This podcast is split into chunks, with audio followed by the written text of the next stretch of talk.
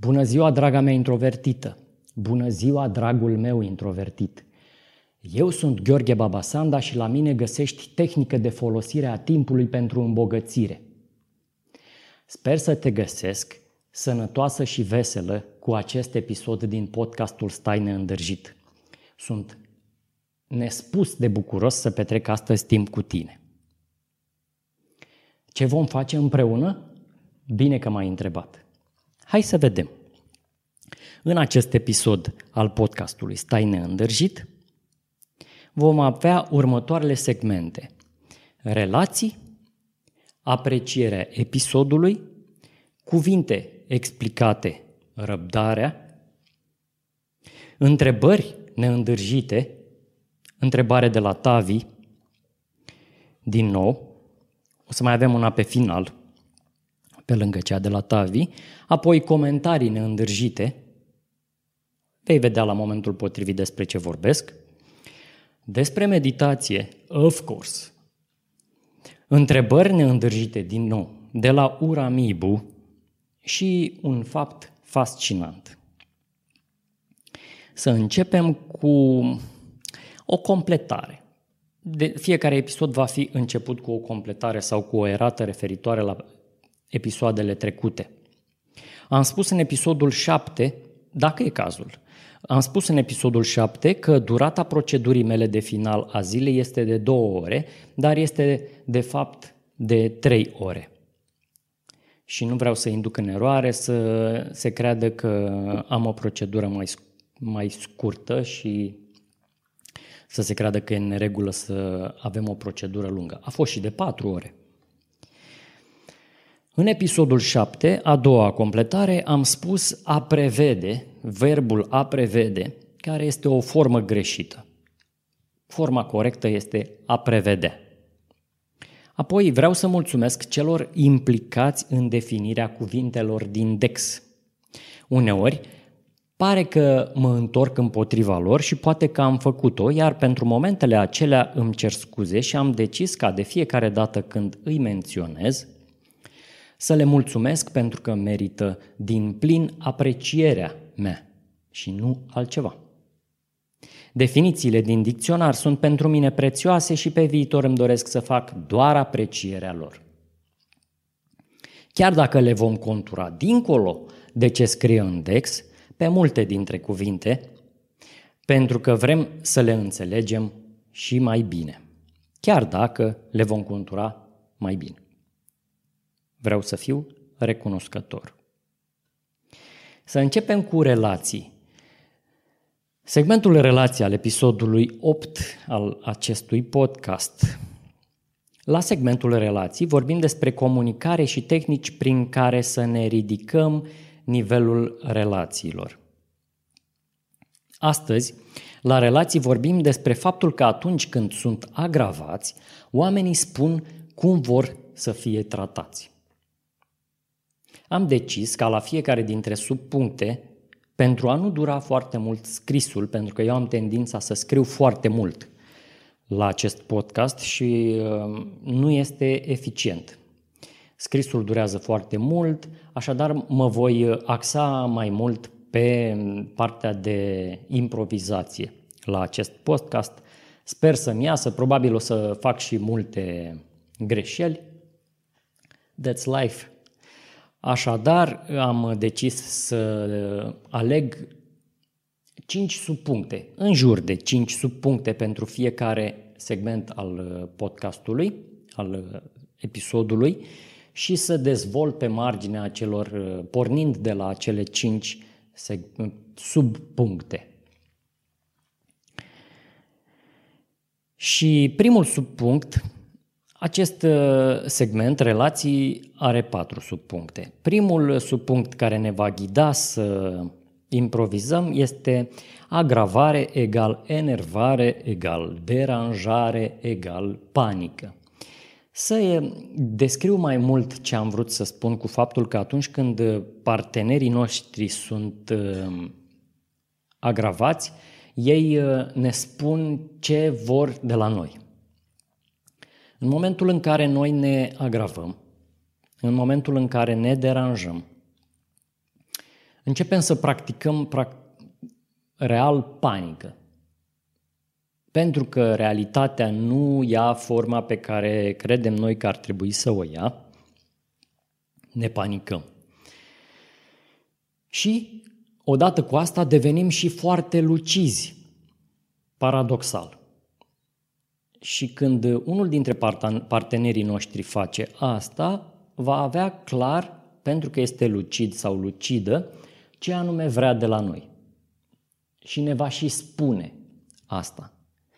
Ce vreau... Uh, hai să dau, dau un exemplu și apoi spun exact ce vreau să spun și ce vreau să îți recomand să faci, dacă vrei.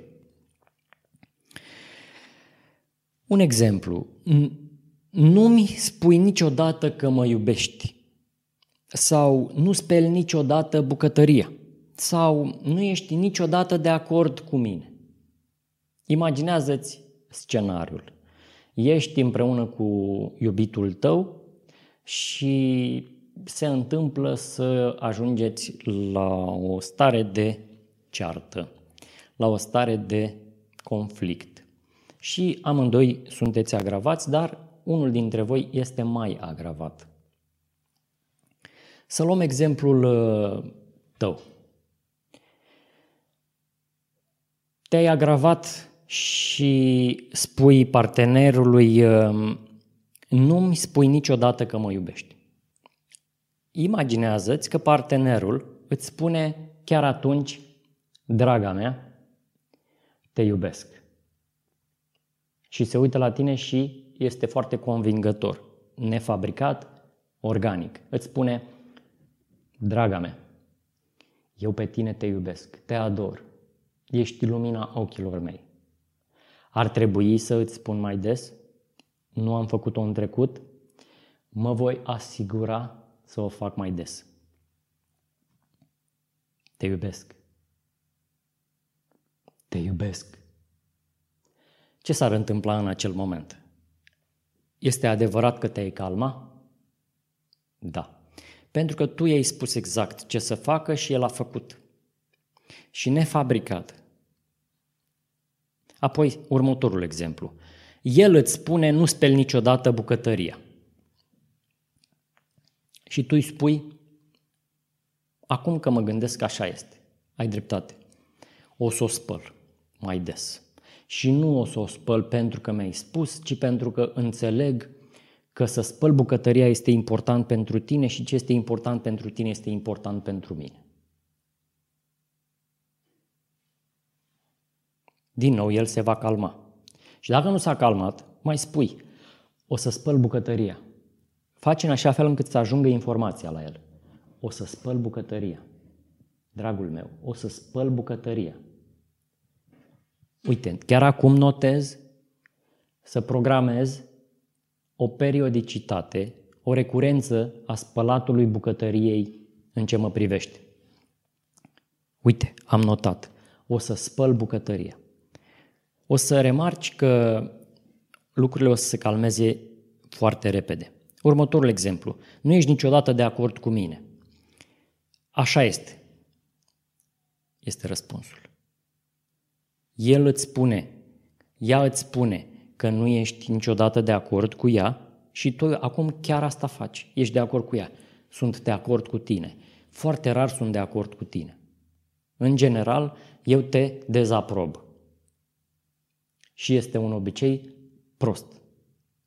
Vreau să-l schimb, o să dureze puțin, îngăduiem un timp în care să-mi schimb neurologia și să-mi schimb obiceiul acesta prost și voi fi foarte des de acord cu tine pentru că tu de multe ori, în general, ce spui tu are sens. Ce nu are sens este ca eu să nu fiu de acord cu tine. Da? Așa facem. Și nu înseamnă că îi mințim dacă facem asta. Pentru că noi urmăm organicul din conversație. Și mai vreau să mai menționez că și că după ce facem asta, uneori partenerul nostru nu se calmează. Aici este un obicei un, un răspuns greșit din partea lui sau ei. Pentru că se simte rănit sau rănită, insist. Ala este un, acela este un extra strat, nenecesar. Și vreau să-l ajuți sau să o ajuți să înțeleagă asta și îi spui următorul lucru. Am spus ce ai vrut să spun. Voi face ce vrei să fac. Este momentul ca tu să participi. Eu am participat, mi-am făcut o promisiune, un angajament și am spus ce ai vrut să spui. Vreau să particip și tu cu calmare. E momentul, ca să, e momentul să participi și tu cu calmare, e momentul să te calmezi. Nu mai este nimic de făcut în acest moment. Dă microfonul peste mine. Nu este nimic de făcut continuu. Nu este nimic de făcut chiar acum, în plus. Așadar, cea mai bun, cel mai bun curs de acțiune pe care îl putem face este să te calmezi. Și te aștept să te calmezi și te susțin energetic să te calmezi. Te iubesc. E cam intim. A fost cam intim acest subiect, dar de aia se numește relații. Relațiile sunt intime. Următorul segment este aprecierea episodului. A slăbit tata. 23 de kilograme. Da. 23 de kilograme, de la 92 de kilograme la 69, pe o durată de 2 ani. Ca să ai o imagine de ansamblu, ansamblu tata are 69 de ani și are o înălțime de 1,62. Imaginează-ți la 1,62, 92 de kilograme și a reușit să slăbească în 2 ani. Atât de ambițios este și de eficient, că uneori doar ambiția nu funcționează. Când era la vârsta de 20 și ceva de ani, avea 66 de kilograme, pentru că este mai, uh, mai solid el.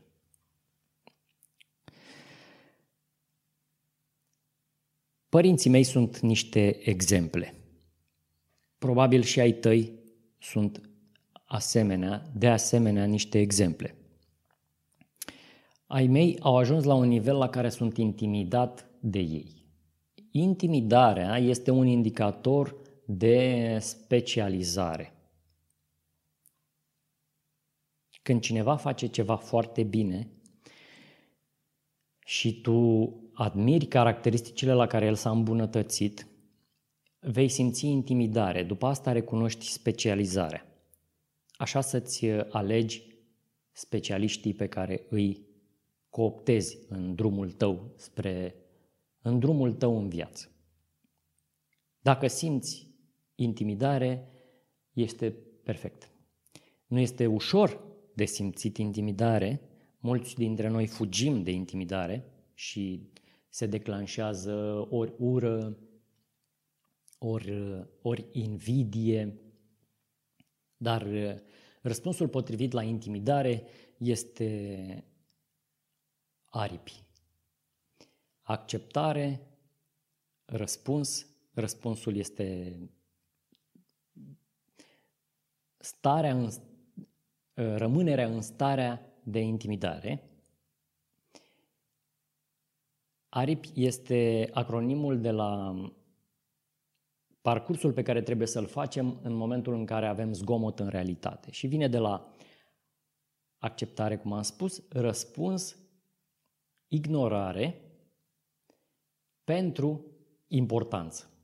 Adică putem considera o mică parte din intimidare, partea care în mod normal ne făcea să fugim, o putem considera zgomot. Iar răspunsul pe care îl dăm este să rămânem în starea de intimidare pentru că ne face bine. Acel paradox pe care îl simțim este cea mai profitabilă emoție posibilă pentru progresul nostru. Dar mă depărtez de la subiect. Spuneam despre părinții mei că au uh, progresat foarte mult. Nu a fost uh, mereu așa. Până acum 10, 15, până acum 10 ani, când am început eu să mă dezvolt foarte mult, drumul meu spre o reușită concretă și solidă a început acum 10-11 ani. Și odată cu progresul meu a venit și progresul lor pentru că le-am făcut cunoscute niște unelte și niște metode noi și actuale. Și pentru ce vreau să îi apreciez pe amândoi este că au implementat cu simț de răspundere și au uh, reușit această implementare până la un nivel foarte înalt.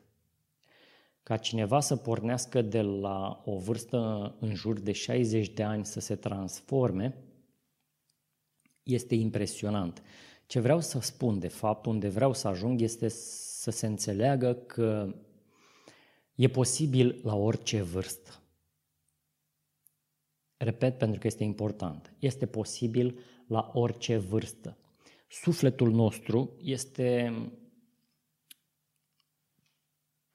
dornic de metode care funcționează. Problema este că informația este într-atât de vastă încât uh, el este copleșit și nu știe cum să discearnă din marea aceasta de informație ce trebuie aplicat încât să nu ne aglomerăm și pentru că copleșirea este mai rea decât uh, copleșirea îndelungată, pe o durată îndelungată, este mai rea decât neaplicarea unor uh, unelte care funcționează. Noi uh, alegem să rămânem săraci decât să fim mereu copleșiți. Asta este realitatea.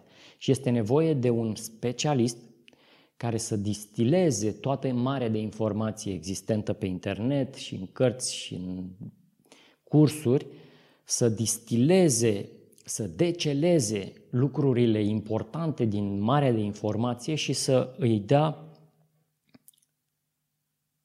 să dea acestor lucruri decelate o formă ușor de implementat. Iar părinții mei au uh, implementat ce le-am transmis și au ajuns foarte departe. Exemplu, tata a avut fortitudine de a slăbi de la 92 de kilograme la 69 de kilograme în 2 ani. Am uh, un mic dubiu despre fortitudine, am uneori uh, tendința să echivalez cuvintele din engleză în română și o să intru pe Dex, pe pagina de Dex de pe internet și o să caut fortitudine ca să mă asigur că există acest cuvânt și nu există. Puterea de caracter. Hai să-i spunem putere de caracter. A avut puterea de caracter să slăbească 23 de kilograme la vârsta de 69 de ani. Ca să completez povestea noastră, povestea mea cu părinții mei, a fost o vreme când nu mai credeam în ei și nu, mai, nu credeam în relația mea cu ei.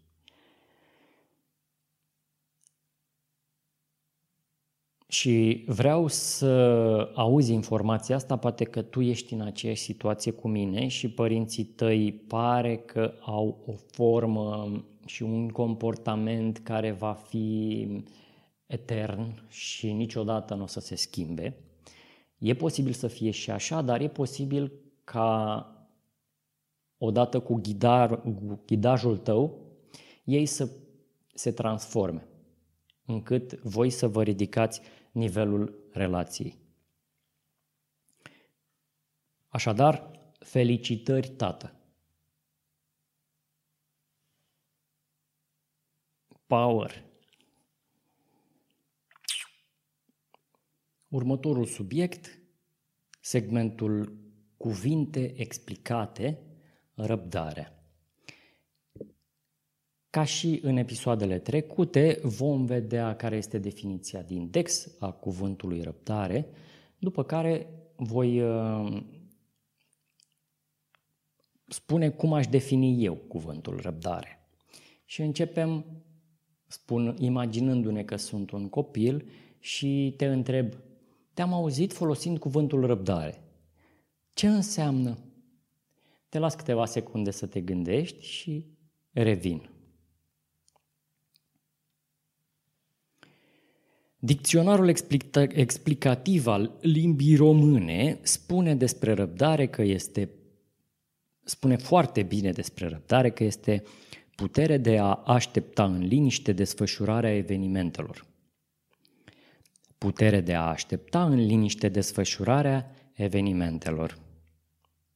Vom vedea cum cuvântul liniște este foarte important în această definiție.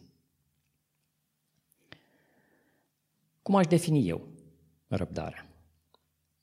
După mine, răbdarea este lipsa grabei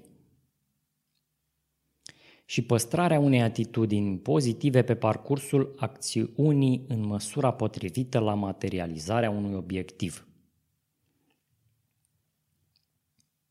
Așa cum spune Jordan Peterson, foarte înțelept, noi ne putem mișca, nu suntem copaci, pentru că o componentă importantă a noastră sunt obiectivele, adică țintele, adică trebuie să ne deplasăm, să mergem dintr-un loc într-altul.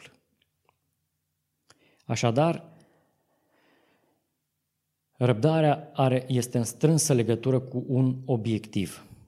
Ne dorim ceva, lucrurile stau diferit de cum uh, considerăm noi că ar putea fi ideal și trebuie să facem două lucruri. Să acționăm în măsura potrivită, nici mai mult, nici mai puțin, dar este important să avem și o atitudine potrivită cu această acțiune înțeleaptă, nici mai mult, nici mai puțin. Și trebuie să avem și răbdare. Uneori, materializarea unui obiectiv durează și este o alegere simplă pe care trebuie să o, fa- trebuie să o facem. Putem să împiedicăm parțial materializarea obiectivului, fiind păstrând o atitudine negativă, sau putem să susținem materializarea obiectivului cu o atitudine pozitivă, și anume răbdarea. Cuvântul liniște, din definiția pe care o dă Dexul acestui cuvânt, asta vrea să spună de fapt. Să avem o atitudine pozitivă. Liniștea, de a aștepta în liniște. Liniștea este greu de obținut. Uneori, uneori este mult zgomot. Practic, găzduirea în liniștea zgomotului e un pic mai complicat cu, folo- cu folosirea cuvântului liniște. Dar definiția aceasta, lipsa grabei și păstrarea unei atitudini pozitive pe parcursul acțiunii în măsura potrivită la materializarea unui obiectiv, ne rezolvă. Lipsa grabei înseamnă, de fapt, temperarea tendinței de grabă. Pentru că nu avem deja forma finală a obiectivului, tendința este să forțăm. Tendința este să culegem fructe necoapte. Și asta este greșit. Graba strică mereu treaba. Așadar, ca să ne considerăm uh, răbdători și să știm despre noi că să putem spune despre noi că practicăm răbdare, trebuie să nu ne grăbim. Dar nu doar să nu ne grăbim, ci să și păstrăm o atitudine pozitivă, să practicăm aripi. Acceptat, răspuns, ignorat, pentru importanță.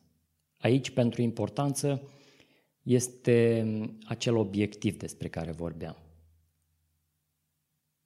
Ține minte, aripi. Trebuie să avem o ignorare foarte bună, noi trebuie să fim specialiști în ignorare. Pentru că există mult zgomot și zgomotul nu este doar audio. Zgomotul poate fi o culoare care nu se potrivește, de exemplu, într-o pictură. Zgomotul poate fi o culoare care nu se potrivește într-o ținută. Sau un, o componentă vestimentară care nu se potrivește întregii ținute. Sau ceva o atitudine stridentă, agitația. Toate acestea sunt zgomot și noi trebuie să fim foarte buni la a ignora zgomotul. Dar nu putem doar să ignorăm zgomotul, trebuie mai întâi să îl acceptăm, să înțelegem că zgomotul este parte din noi. Trebuie să fim într-atât de responsabili și să zicem, ok, toată realitatea este pentru că eu sunt într-un anumit fel. Pentru că eu sunt cum sunt. Realitatea prezintă cantitatea aceasta de zgomot. Deci tot eu trebuie să găzduiesc zgomotul care sunt eu în liniște, cum spune foarte bine Dexul să găzduiesc în spațiul care sunt eu, zgomotul, dar și efortul pentru obiectiv. Ce ne interesează pe noi este să nu ne întrerupem. Întreruperea generează începere. Începerea este constituie greul din acțiunile noastre. Continuarea constituie ușorul. Cu alte cuvinte, fiecare acțiune pe care o facem are o cantitate, are o parte începere și o parte continuare. Da? O parte începere, o parte continuare. Partea de începere este ce numim greu. Orice începere este grea și partea de continuare este ușorul din acțiunile noastre. Ne întoarcem la întrerupere. Ce nu vrem să se întâmple este să fim întrerupți ca să nu începem. Iar zgomotul, toate ființele, aproape toate ființele și toate lucrurile au tendința de a se, repre- a se reprezenta pe ele însele. Asta înseamnă că ne vor întrerupe pe noi, vor întrerupe efortul pe care noi îl depunem pentru materializarea obiectivelor noastre, ca să participăm cu energie și cu materie la obiectivele persoanelor care ne întrerup. Și noi trebuie să găzduim în spațiul care suntem noi toți oamenii din viața noastră și toate ființele din viața noastră și toate sunetele din viața noastră să acceptăm aceste partea de zgomot din comportamentul lor, să fim foarte buni la a ignora, în timp ce rămânem continui, rămânem neîntrerupți în parcursul nostru de materializare a obiectivelor noastre, care se presupune că sunt bune și pentru comunitate. Cuvântul întrerupere conține cuvântul rupere și înseamnă, cred, o rupere între noi și noi înșine. O sacadare și o distrugere a avântului. Avântul generat de continuare, de aia continuarea este ușoară și pornirea este grea. Pentru că pornirea nu are avânt, adică nu ne susține natura, iar continuarea are avânt și ne susține natura. eu uh, te pot complica mult mai mult, dar cred că te-am uh, edificat foarte bine despre ce înseamnă răbdarea. Răbdarea înseamnă să găzduim zgomotul în timp ce lucrăm în măsura nici mai mult, nici mai puțin la obiectiv. Iar acest echilibru este foarte dificil. Dacă vrei să afli mai multe, poți uh, merge pe gheorghebabasanda.ro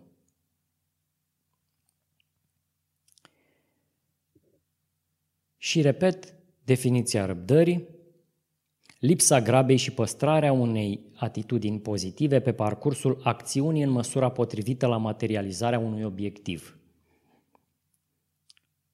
După cum vezi, este foarte pasionant pentru mine să vorbesc despre folosirea timpului și folosirea resurselor, pentru că timpul înseamnă de fapt resurse. După cum știi, eu sunt specialist, m-am specializat în uh, folosirea timpului și am vrut să înțeleg mai bine timpul și am ajuns la concluzia că timpul înseamnă de fapt resurse. Și când spunem că pierdem timpul și că pierdem vremea, ne pierdem de fapt resursele, irosim resursele. Nu putem să folosim prost timpul, pentru că a folosi înseamnă a extrage foloase din, a genera profit. Putem doar folosi sau irosi timpul. De multe ori ne exprimăm incorrect spunând n-am folosit bine această unealtă. Este incorrect. Cel mai bine ar trebui să spunem am irosit această unealtă. Dar vom uh, deveni niște mini-bizari, ceea ce, după părerea mea, este ok, atâta vreme cât uh, comunitatea beneficiază de pe urma bizareriei noastre prin uh, ridicarea nivelului ordinii. Ordinea înseamnă fericire, așadar, cu puțină bizarerie, cum ar fi exprimarea pozitivă, coș de curățenie sau uh, folosirea corectă a cuvântului folosi și să spunem a irosi în loc de a folosi greșit, eu cred că această mini-bizarerie este acceptabilă și binevenită. Și spuneam că timpul înseamnă resurse. Timpul înseamnă o succesiune de momente. Iar momentele sunt o alăturare de resurse. Fiecare moment prezent, asta înseamnă o combinație de resurse. Pentru unele este momentul să le folosim, pentru unele nu este momentul să le folosim. Și funcție de acest moment potrivit al fiecăreia dintre resurse, noi numim că este momentul să facem ceva. Am vrut să mai vorbesc despre timp, pentru că, având în vedere că eu cu asta mă ocup, vreau să cresc cantitatea de lucruri pe care le spun despre timp, ca să te ajut pe tine să înțelegi mai bine. Dacă vrei să afli o cantitate mare de informație din aceasta de calitate, cum spuneam, poți merge pe gheorghebabasanda.ro și să devii clientul meu. Iar eu te voi primi cu brațele deschise și mă voi bucura foarte mult să particip la realitatea ta la ordonarea realității tale și la ridicarea nivelului fericirii tale.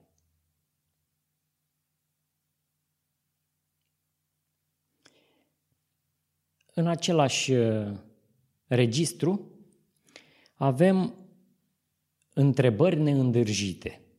Segmentul întrebări neîndârjite. Prima întrebare de astăzi vine din nou de la Tavi. La acest segment Răspund întrebărilor elevate ale celor care urmăresc acest podcast. Astăzi îi răspund tot lui Tavi din episodul anterior, iar comentariul lui de această dată sună așa. Mulțumesc mult pentru răspuns. Cu plăcere. Mai departe, ce părere ai despre mentori Sunt suficienți mentorii din online, YouTube, cursuri video, etc. și mentorii din cărți sau este necesar să ne găsim mentori din viața reală? După această întrebare, el continuă. Eu sunt destul de tânăr, early 20s, adică 20-25 de ani și nu găsesc inspirație deloc din cunoștințe, prieteni, familie, etc. și îmi este al naibii de greu să găsesc oameni de succes care să mă inspire în jurul meu. Prin succes fac referire la cele 11 valori pe care le-ai enumerat în podcastul despre planificatorul ascuțit, valori sociale și personale. Inserez aici o completare de-a mea. Uh, voi reenumera în acest episod elementele vieții pentru că am descoperit o îmbunătățire. Vorbim imediat despre asta la finalul răspunsului către Tavi. Să continuăm cu mesajul lui Tavi.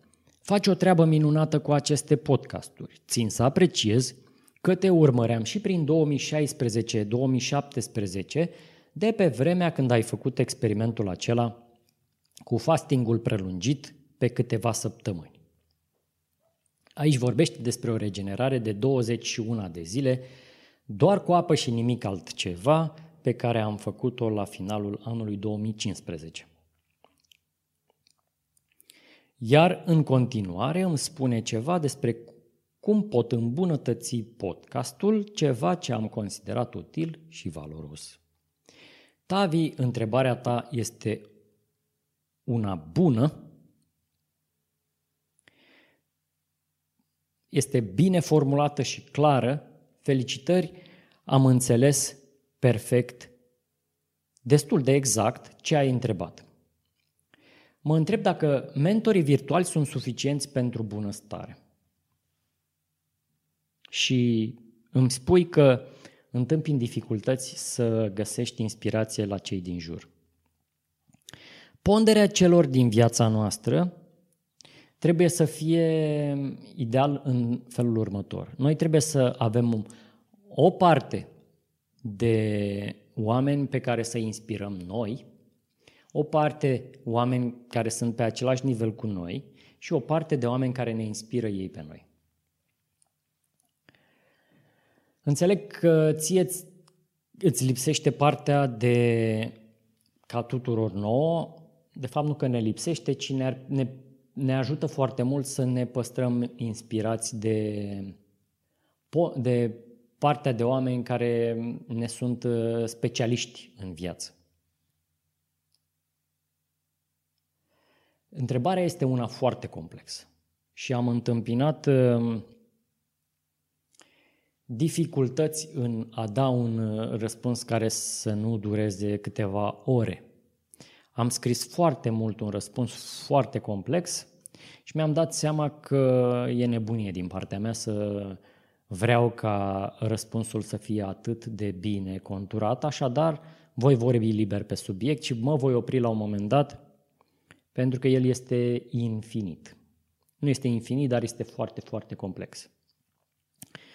O să tratez, cred, trei puncte. Primul punct este că nu este o alegere pentru noi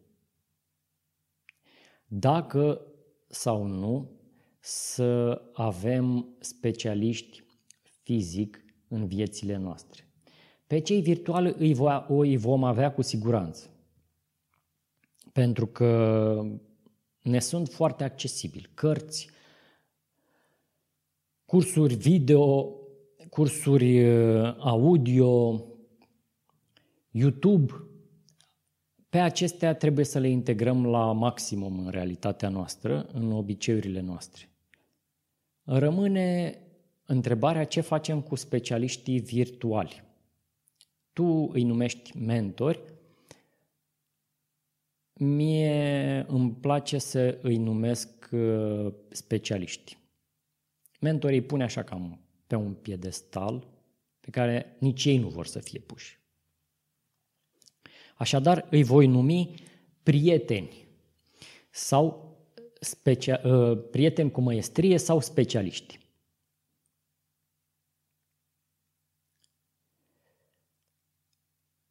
Specialiștii costă. Costă bani. Costă și timp, costă și bani. Costă resurse. Dar partea bună este că ei sunt atât de costisitori pentru că îți, îți răsplătesc fiecare leu înzecit. Rămâne ca tu să ai atât de mult discernământ încât să îi angajezi pe cei care îți oferă profit cât mai mult, cât mai rapid. După părerea mea, trebuie să existe o ierarhie a specialiștilor pe care îi angajăm. Nu cred că este o întrebare dacă sau nu să-i angajăm. Eu cred că răspunsul acestei întrebări este foarte simplu. Răspunsul este da. Angajăm specialiști cât mai cât ne permite timpul.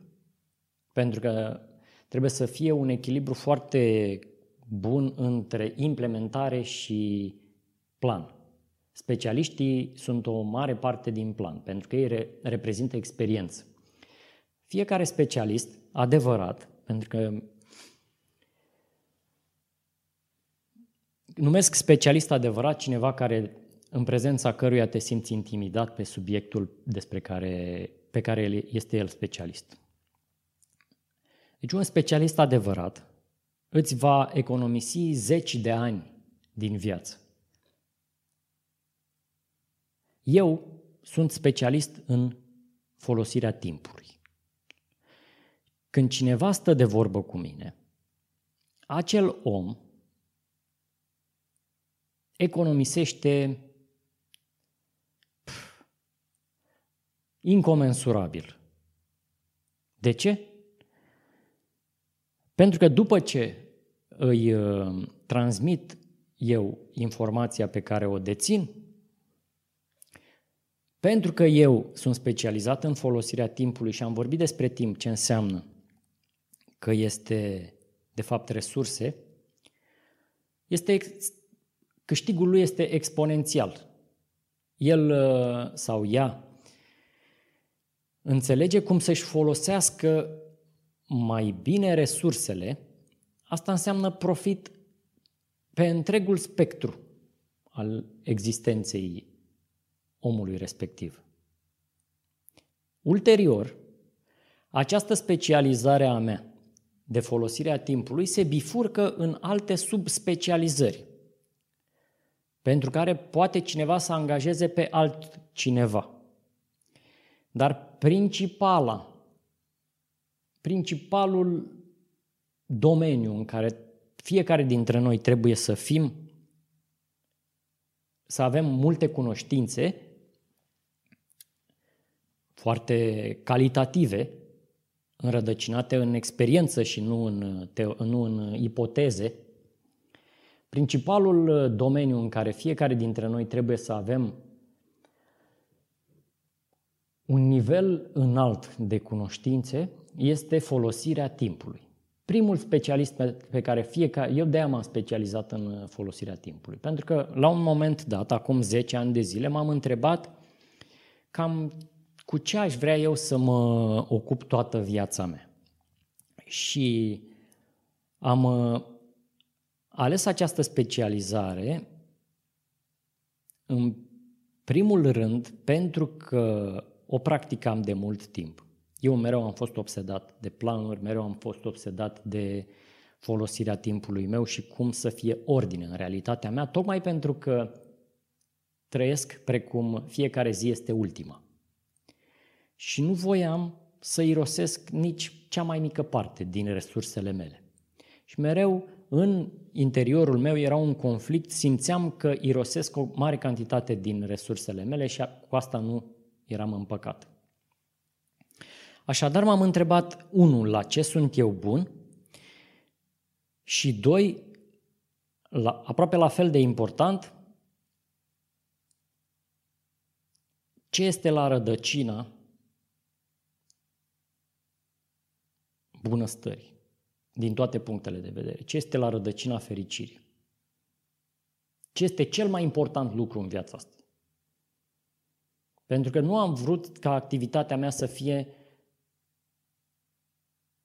nu vreau să sune am vrut să elimin trivialul din existența mea, cât mai mult. Am o atracție, de când mă știu, am o atracție spre, spre important. Și am înțeles că folosirea timpului, selectarea și ordonarea activităților, este cel mai important lucru la care noi trebuie să fim cât mai buni. Și m-am specializat în folosirea timpului.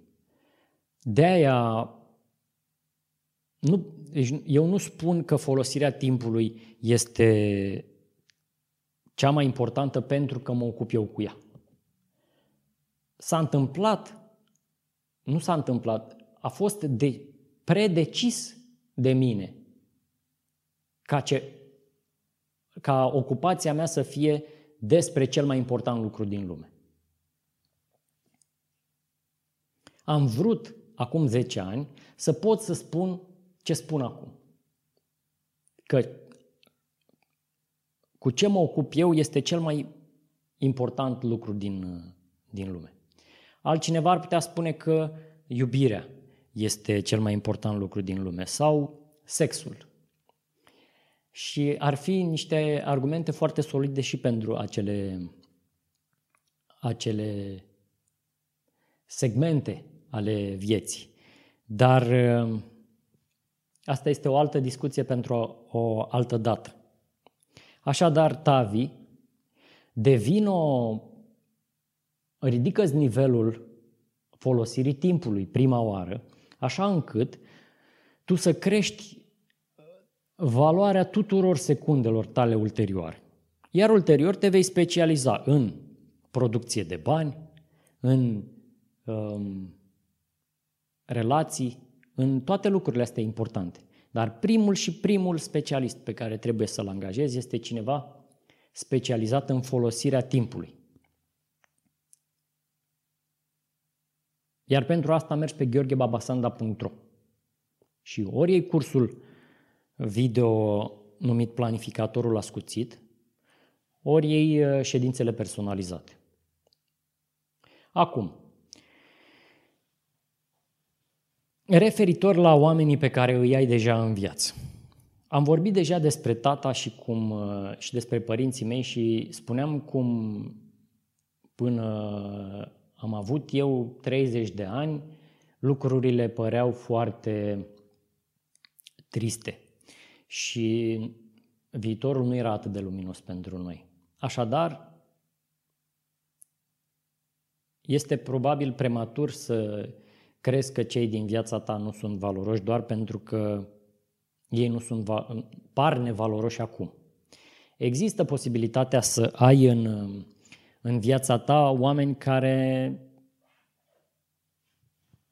nu o să se ridice niciodată la un nivel înalt. Există posibilitatea asta.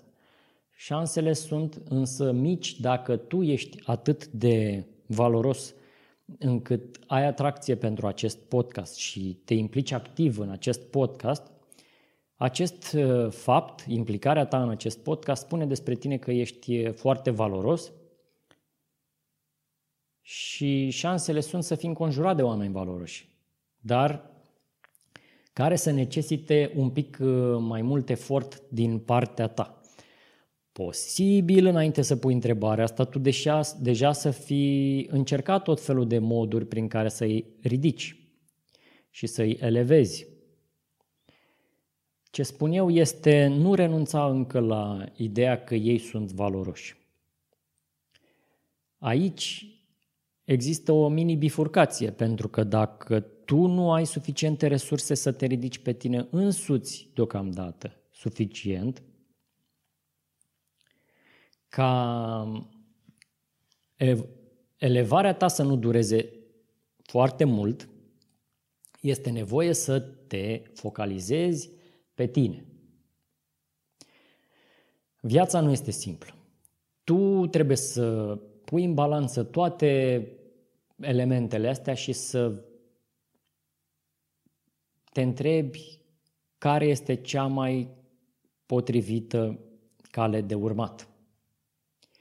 Ce, tot ce vreau eu să-ți spun, pentru că în ultimă instanță tu ești cel care are răspunsul tuturor întrebărilor ăstora, ce vreau eu să spun este să nu strici relații care nu e bine să le strici. Ai în vedere că unul dintre cele 12 elemente ale vieții, pentru că nu mai sunt 11, sunt 12. Unul dintre cele 12 elemente ale vieții este prietenii. Altul sunt părinții. Altul sunt rudele. Și altul comunitatea. Deci toate acestea patru trebuie ca tu, la un moment dat, la toate acestea patru, trebuie ca tu, la un moment dat, să-ți dai o notă pe o scară de la 1 la 10 de cel puțin 6. Iar nota 6 nu este ca la școală, nota 6 este una bună. Nota 6, 6 reprezintă prima treaptă de bogăție. Pentru că primele trepte 1, 2, 3, 4, 5 sunt de sărăcie, 6, 7, 8, 9, 10 sunt de bunăstare. Așadar, tu va trebui să injectezi efort în toate acestea patru, să-i susții pe oamenii din viața ta, ca ei să participe la realitatea ta și tu să poți să-ți dai o notă de cel puțin șase la toate acestea patru, ca tu să te consideri bogat. Repet, există oameni pe care trebuie să excludem din viața noastră.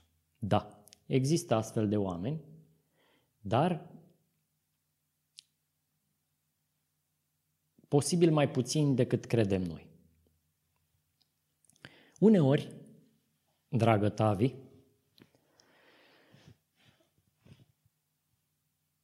durează zeci de ani să ridici pe cineva. Dar merită. Pentru că ce facem? Suntem acei oameni care îi lăsăm pe toți în spate?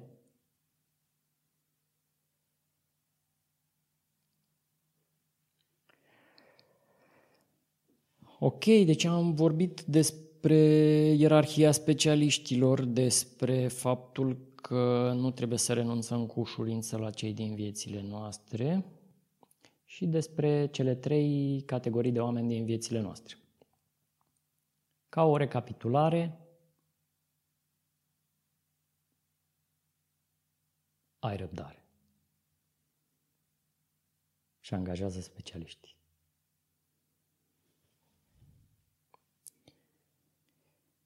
Ia să vedem ce puncte mai am eu pe aici. Poate fac o completare. Mereu specialiști virtuali.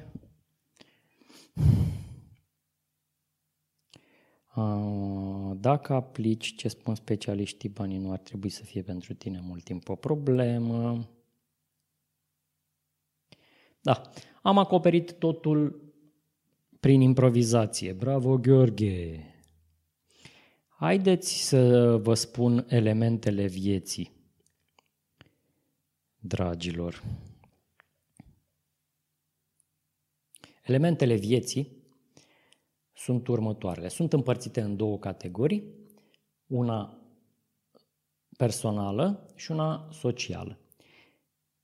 Personală pentru că putem um, influența elementul uh, component din această categorie preponderent fără intervenția celor din jur,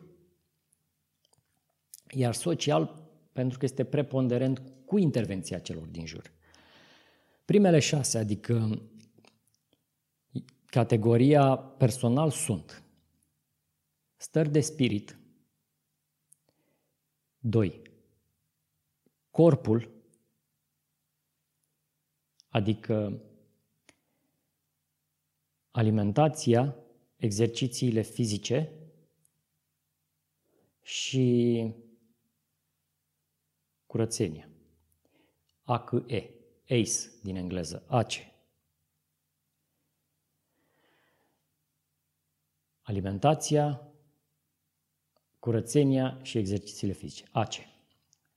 Elementul numărul 3 îl constituie planul. În fosta, era, în fosta categorisire a elementelor vieții era educație și creație.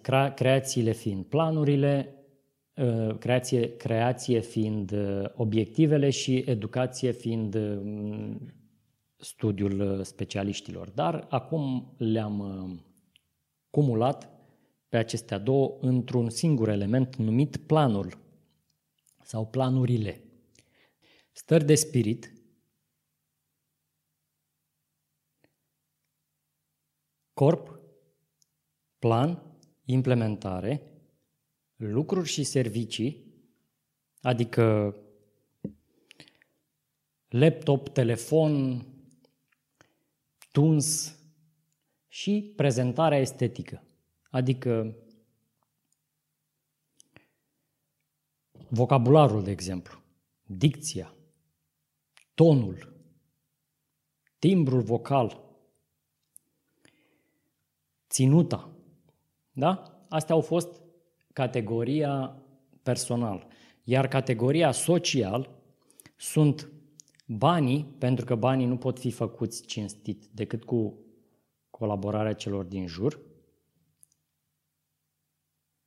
prietenii, părinții, familia, la familie este partenera sau partenerul de viață, copiii și animalele de companie, rudele și comunitate. Adică, într-o ordine a importanței lor, probabil, este, sunt banii, familia, părinții, prietenii, rudele și comunitate. Așa se. Aproape că nu se poate face o ierarhizare a elementelor vieții, pentru că fiecare dintre ele este foarte, foarte, foarte important. Și nici nu are rost să le ierarhizăm, nu știu de ce am făcut-o. Nu o fac niciodată, îmi este atipic. Trecem la următorul segment care se numește Comentarii neîndârjite. Uramibu spune Îmi place mult definiția ta pentru oboseală. Este exact ce ar trebui să învețe copiii noștri de la noi și să vadă la noi. Vrem să fim obosiți ca să creștem. E natural să obosim dacă facem. Acum sunt obosită și mulțumită după 30 de minute de exerciții fizice. Vă salut cu drag. Uramibu folosește niște cuvinte care sunt foarte frumoase. Cuvântul mulțumită este un cuvânt care mie îmi place mult. Felicitări Uramibu pentru că faci exerciții fizice și, după cum o să vedem, face și meditație. Apreciez că ai scris corect și pozitivitatea mesajului tău a fost o încântare să îl citesc. Și eu te salut cu drag. Mai departe, meditație. Am uh, redefinit meditația. Am dat definiția în trecut și acum o actualizăm. În acest moment, meditația este pentru mine îndreptarea lucidității spre înăuntrul nostru împreună cu acceptarea și omogenizarea întregii noastre existențe prin neutralizarea fațadei și practicarea autenticului până la actualizarea întregii personalități. Da, este o definiție complexă, multistratificată, multifacetată, multi-orice. Și pe această definiție am conturat-o în meditație. O să vorbim exact procesul prin care mintea în meditație pune ordine în uh, întreaga înțelegere a lucrurilor pe care o avem. Repet definiția, îndreptarea lucidității spre înăuntrul nostru, împreună cu acceptarea și omogenizarea întregii noastre existențe, prin neutralizarea fațadei și practicarea autenticului, până la actualizarea întregii personalități. Dacă aș vorbi pe marginea acestei definiții, aș vorbi probabil câteva ore, așadar nu o să o fac. Următorul segment, întrebări neîndârjite. Uramibu a comentat uh, comentariul, uh, a postat comentariul anterior la un uh, videoclip și la alt videoclip a pus această întrebare frumoasă. Uramibu întreabă, bună Gheorghe, bună Uramibu, ce părere ai despre meditația asistată? De exemplu, în paranteză, de exemplu cu ajutorul aplicațiilor ca Insight Timer, 10%, virgulă, calm, semn întrebării.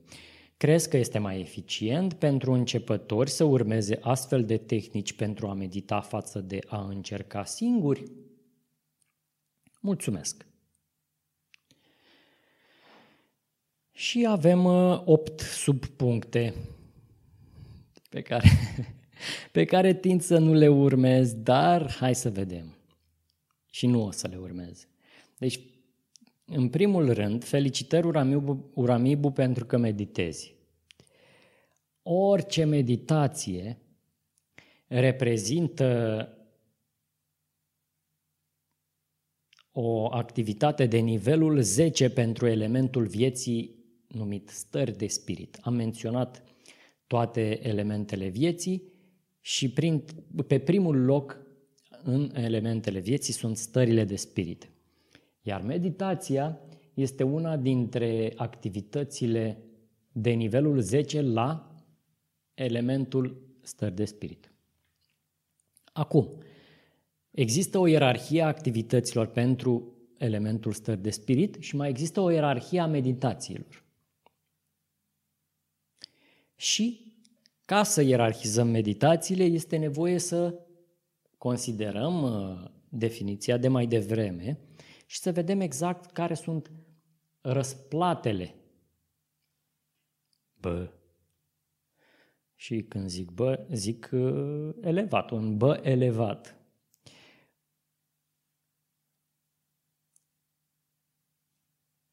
Voiam să caut index, dar am uitat cuvântul. Perfect.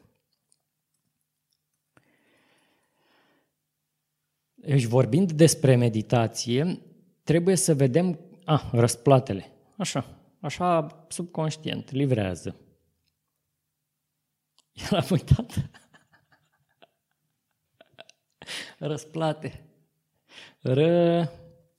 Splată. care e pluralul de la răsplată? Răsplăți. Corect. Deci nu răsplate, răsplăți. Trebuie să vedem care sunt, trebuie să decelăm care sunt răsplățile meditațiilor, ca să le putem ierarhiza. Repet, faptul că medităm oricum este foarte bine, dar să vedem ce ne poate, cu ce ne poate răsplăti o meditație. Vreau să menționez că nu am făcut meditațiile pe care le-ai menționat, deși am auzit de unele dintre ele. Am auzit despre Calm. Despre 10% și Insight Timer n-am auzit. Um, deși, uh, de, iar ce am făcut, am făcut și eu o meditație ghidată, dar se numește Ultra Depth. Ultra Depth este ceva fantastic. U L T R A D E P T H. Caută și vei înțelege mai mult. Este nu intru în detalii. Ideea este că Ultra Depth este considerată una dintre cele mai ridicate stări posibile pentru mintea umană. S-au, des, descoperit acum de curând stările Z, Z states. Despre acelea n-am aprofundat, pe acelea nu le-am aprofundat, dar știu despre ultra depth, despre care se spune că în starea ultra depth ne vindecăm și ne omogenizăm de 7 până la 10 ori mai repede decât în somn adânc. S-au făcut teste medicale, științifice pentru asta. Iar când îmi spune cineva că pot să mă vindec de 7-10 ori mai, uh, mai repede într-o anumită stare, eu devin foarte curios.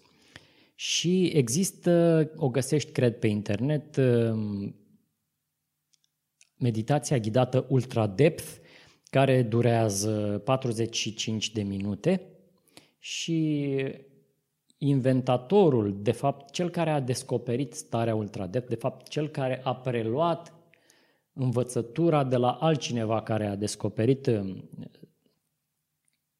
starea Ultra Depth, chiar acela ți-o chiar acel om te ghidează, vocea acelui om te ghidează. Următorul subpunct. Cred că vrei să faci cu meditația ghidată ce poți face mai bine cu altă resursă a ta, studiul specialiștilor. Nu sunt complet convins că așa este, dar este, doar o presu- dar este o presupunere de-a mea că tu ai nevoie și vrei să obții de la această resursă numită meditație elevare și motivație și ordine interioară. Cea mai bună metodă și cea mai bună resursă care îți oferă, care te răsplătește cu ordine interioară și cu soliditate interioară, sunt specialiștii. Înțelepciunea, informația de calitate despre lucruri pe care tu le faci zilnic. Acea informație te face pe tine solidă. Așa cum te face solidă, de exemplu, urmărirea acestui podcast. Pentru că informația prezentată în acest podcast este la un nivel foarte înalt în ce privește ordinea interioară și ordinea în gândire, tu simți probabil de la acest podcast ce vrei să simți de la meditația ghidată. Poți să mergi mai departe și să iei pachetul uh, numit Sense Dance, pe care îl găsești pe gheorghebabasanda.ro, care îți asigură prezența mea. Eu îți voi uh, transmite în 10 ședințe informație completă, mă rog, completă, informația despre selectare și ordonare activității este infinită. Informație solidă și suficientă pentru o ordine de nivel înalt în viața ta. Specialiștii, îți, prezența specialiștilor virtuali, despre care am vorbit și în răspunsul către Tavi, și prezența specialiștilor fizici, acei, aceste resurse îți vor oferi ție soliditatea pe care cred că o cauți Meditația pune în ordine informația pe care o primești de la specialiști.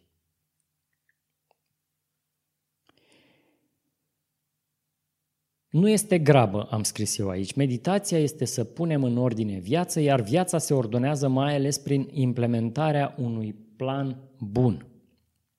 Cum am spus mai devreme, dacă ai un plan bun, ordinea din viața ta crește exponențial și de acolo tu îți iei o soliditate mărită și suficientă. Mai există o tendință a omului de a căuta finalitatea. Într-adevăr, e utilă finalitatea, dar intru în subiectul acesta altă dată. Cred că tu, precum majoritatea oamenilor și precum și mine câteodată, sau de multe ori, caut finalitatea, dar înțeleg că finalitatea nu este ce vrem, pentru că finalitatea ar însemna că se termină viața. Dar viața trebuie trăită. Așadar, va exista o mare cantitate de agitație în viața noastră și asta este ok. Dar, într-adevăr, cantitatea de agitație trebuie scăzută și nu păstrată la un nivel foarte înalt. Răspunsul meu este, dacă ai, ai timp pentru amândouă, practică-le pe amândouă. Dacă ai timp doar pentru una, fă neghidată. De ce? Cel mai înalt nivel accesibil nou acum, pianină versus pian. Asta este un subpunct pe care eu să-l dezvolt. Dacă eu vreau să învăț la pian, de ce să cumpăr o pianină dacă eu îmi permit un pian? De ce să dezvolt obiceiuri de pianină și subconștientul meu să se familiarizeze cu particularitățile pianinei și să nu cumpăr un pian? De ce să folosesc pianină o vreme și apoi să trec la pian dacă eu sunt convins că vreau să cânt la pian până la finalul vieții mele. Și eu cred că tu ești probabil convinsă că vei medita până la finalul vieții tale, așadar de ce să devii, de ce să te specializezi în ceva care, pe care îl vei înlocui la un moment dat? Și o să vezi exact de ce la un moment dat meditația ghidată va fi înlocuită. Am mai scris aici, nu cred că este încercare, dacă o practici corect, o să fie profitabilă pentru tine, pentru că este de fapt găzduirea realității, ce faci deja, dar meditația este să găzduiești realitatea fără extra zgomot. Da, hai să spun ce anume face meditația pentru noi, ce cred eu că face meditația pentru noi. Meditația consumă artificialul și ne omogenizează personalitatea. În mod normal, noi suntem angrenați în activități diverse care nu ne permit facerea de nimic. Meditația este să facem nimic. Eu în acest moment practic trei tipuri de meditație, dar o să menționez doar două, vorbesc despre cealaltă altă dată. Fac meditația pe care știi că o fac, cea care acum, pe care acum nu mai fac o oră, o fac o oră și un sfert, întins în pat și nu mă mișc și meditez, da? Conform definiției de mai devreme. Și mai fac una. Pe asta lungă o fac dimineața și pe cealaltă o fac înainte de somn. Nu adorm cu divertisment, și las mintea să se ducă unde vrea ea, să facă ce vrea ea. Dacă simt să mă ridic, mă ridic. Dacă simt să mă foiesc, mă foiesc. Fac nimic. De fapt, ce fac este să găzduiesc gândurile, fără să le încurajez, fără să folosesc divertisment, sau să mai generez realitate. Sper să mă fi făcut înțeles. Iar meditația ghidată, vocea acelui om care ne ghidează, întrerupe practic făcutul de nimic. Pentru că nu te lasă să te duci unde vrei să te duci, te vei duce unde te ghidează el să te duci.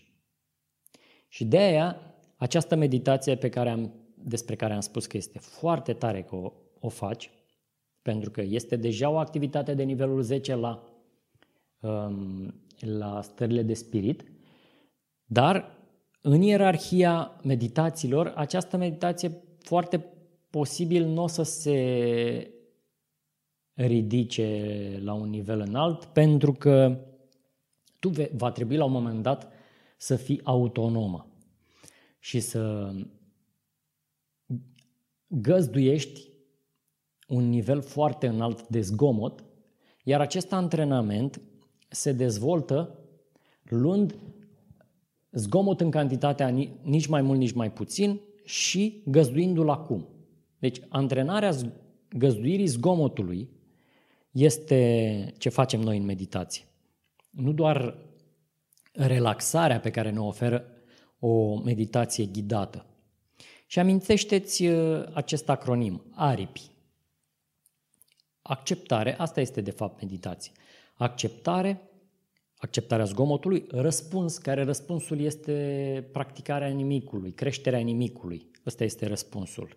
Sau uh, mișcarea de pe o parte pe alta. Ne adaptăm momentului prezent. Deci acceptare, răspuns, ignorare. Trebuie să crești ignorarea, abilitatea ta de a ignora zgomotul. Și pentru asta îți trebuie liniște. Acceptare, răspuns, ignorare pentru importanță. Și ai răbdare, pentru că rezultatele apar în uh, timp. Ai încredere, pentru că noi suntem uh, ființe care avem, avem în natura noastră meditația. Noi nu trebuie să noi nu trebuie să inventăm meditația, este parte din noi meditația. Trebuie doar să o lăsăm să fie. A, uite, și am aici o listă cu toate pe care ni le oferă meditația. O stare de relaxare, pe aceasta ne oferă și meditația ghidată. Completarea realității cu materie, aici trebuie să înțelegi tu ce vreau să spun, pentru că necesită o explicație suplimentară alambicată. O să, făcând meditație, înțelegi ce vreau să spun prin completarea realității cu materie. 3. Acceptarea zgomotului pe care am spus-o, antrenarea ignorării.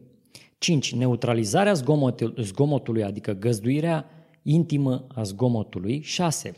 Cel mai înalt nivel de plănuire. În meditație, mintea pune în ordine toată structura existenței noastre și își imaginează posibilități pentru materializarea obiectivelor, posibilități pe care în mod normal nu avea suficient spațiu să și le imagineze, pentru că eram angrenați în alte activități. Cu alte cuvinte, meditația este cel mai înalt nivel de plănuire, după ce obținem experiență. Așa, șapte, ne vin idei. În, în momentul în care facem meditație ghidată, ne vin idei și e posibil ca vocea celui sau celei care ne ghidează să ne întrerupă firul gândirii și să uităm ideile prețioase care ne vin pentru că s-a creat atât spațiu prin făcutul de nimic și acele idei au putut să ne acceseze conștiința. Și opt, din toate acestea, meditația ghidată oferă, cred, doar relaxare. Dar tu ești cel mai tu știi cel mai bine ce este potrivit cu tine și este posibil să îmi lipsească date. Să nu te simți neplăcut dacă alegi să fii ghidată. Meditațiile ghidate există pentru un motiv și poate pentru tine sunt potrivite. Sau mai există o variantă ca meditația ghidată să fie mai tare pentru tine, să-ți ofere toate astea pe care le-am, le-am scris aici și să nu știu eu. Nu vreau să presupun și să îți demontez meditația ghidată când ea de fapt îți te răsplătește pe tine foarte, foarte bine. Nu rezonează cu mine. Sau poate va rezona la un moment dat. Cine știe ce o să se întâmple? Și mai este un, un motiv pentru care nu meditez ghidat, pentru că e nevoie, eu dau acces subconștientului meu, care este cea mai intimă parte a mea, doar, pe cât posibil, doar unor specialiști preselectați. Iar meditațiile ghidate, chiar dacă să zicem că ar, textul ar fi fost scris de niște specialiști adevărați, e posibil ca cel care citește să fie specialist în citit și tu de fapt vrei expertiza celui care meditează, dar tu primești uh, energie de la cel care citește, care energia celui care citește nu este ce vrei tu să încorporezi. Sper să mă fi făcut înțeles. Dacă nu, pe viitor o să se lămurească mai bine totul.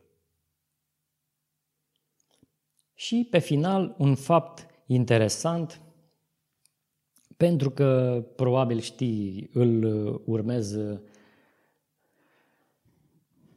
destul de des pe, urmăresc destul de des pe Neil deGrasse Tyson în serialul numit Cosmos, A Space-Time Odyssey, adică serialul Cosmos pe care el îl găzduiește, pentru că mai există un Cosmos, știi, găzduit de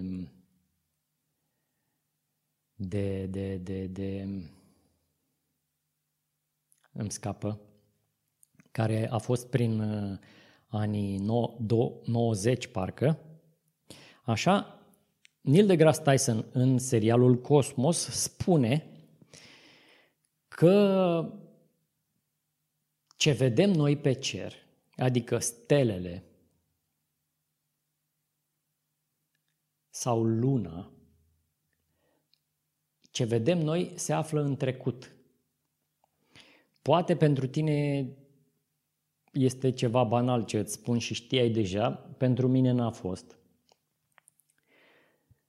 Se ma, uh, Neil deGrasse Tyson mai spune că vedem uh, fantomele trecutului când ne uităm pe, pe cer.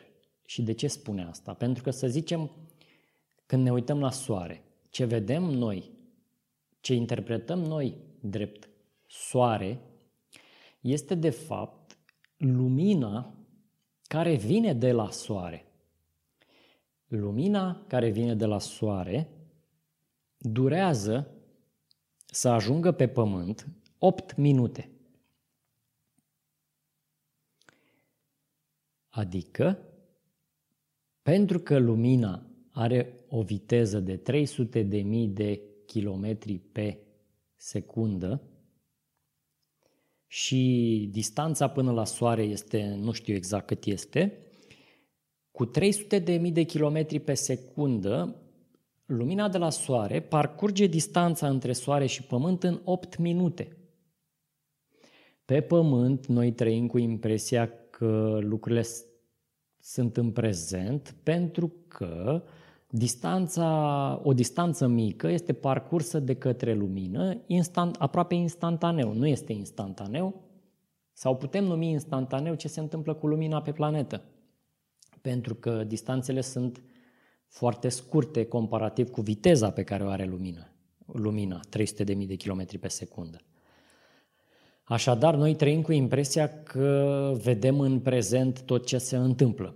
Dar, în perspectiva cosmosului, care este mult mai vast,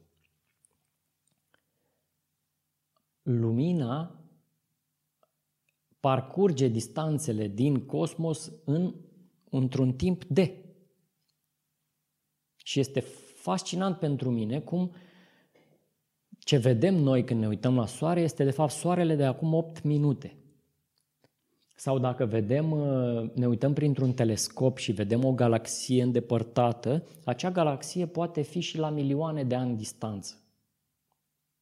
Adică ce vedem noi este lumina care a plecat din galaxia respectivă acum câteva milioane de ani și de-abia acum ajunge la Pământ, ca noi să o interpretăm. Cât de fascinant este asta. Și luna pe care o vedem este luna de acum o secundă, pentru că luna se află la 300.000 de kilometri de pământ, aproximativ, pentru că luna se află la 300.000 de kilometri și viteza luminii este 300.000 de kilometri pe secundă, realitatea este că noi vedem luna de acum o secundă, luna din trecut. Așa cum soarele pe care îl vedem este soarele de acum 8 minute, vedem luna de acum o secundă. Mi s-a părut interesant și m-am gândit să zic și ție. Apropo de lună, La un moment dat uh, eram uh, fascinat de curiozități și una dintre ele este că corpul uman, îți dau două curiozități. Prima este cu distanța între, cu faptul că vedem uh, corpurile cerești din trecut. A doua este că dacă corpul uman este atât de complex și noi uh, îl luăm de bun, cum zic englezii, take for granted, vase, dacă luăm toate vasele de sânge din corpul uman și le punem unul la capătul celuilalt, da? Și creăm așa un fir lung de vase de sânge cu toate vasele de sânge din corpul uman. Și luăm vasele de sânge de la trei oameni deci, punem cap la cap vasele de sânge ale trei oameni, ajungem până la lună. Adică vasele de sânge din corpurile a trei oameni înșiruite au o lungime de 300 de mii de kilometri. Când te simți sărac sau când te simți trist Gândește-te că în corpul tău există ceva atât de complex. Și gândește-te cât de complexe sunt lucrurile din jurul nostru și cât de bogați suntem. Având la dispoziție o astfel de complexitate. Și lasă-te să devii fascinat sau fascinată de realitatea din jurul tău, pentru că este foarte complexă și este o și o, pute, o putem considera o operă de artă. Este fascinantă. Te felicit pentru parcurgerea acestui episod din Stai neîndârjit. Eu sunt gazdata Gheorghe Babasanda și la mine găsești tehnică de folosire a timpului. Dacă vrei să ridici nivelul relației noastre, devină clientul sau clienta mea mergând pe babas, gheorghebabasanda.ro și alegând de acolo să cumperi ori cursul video numit Planificatorul Ascuțit, care vine împreună cu,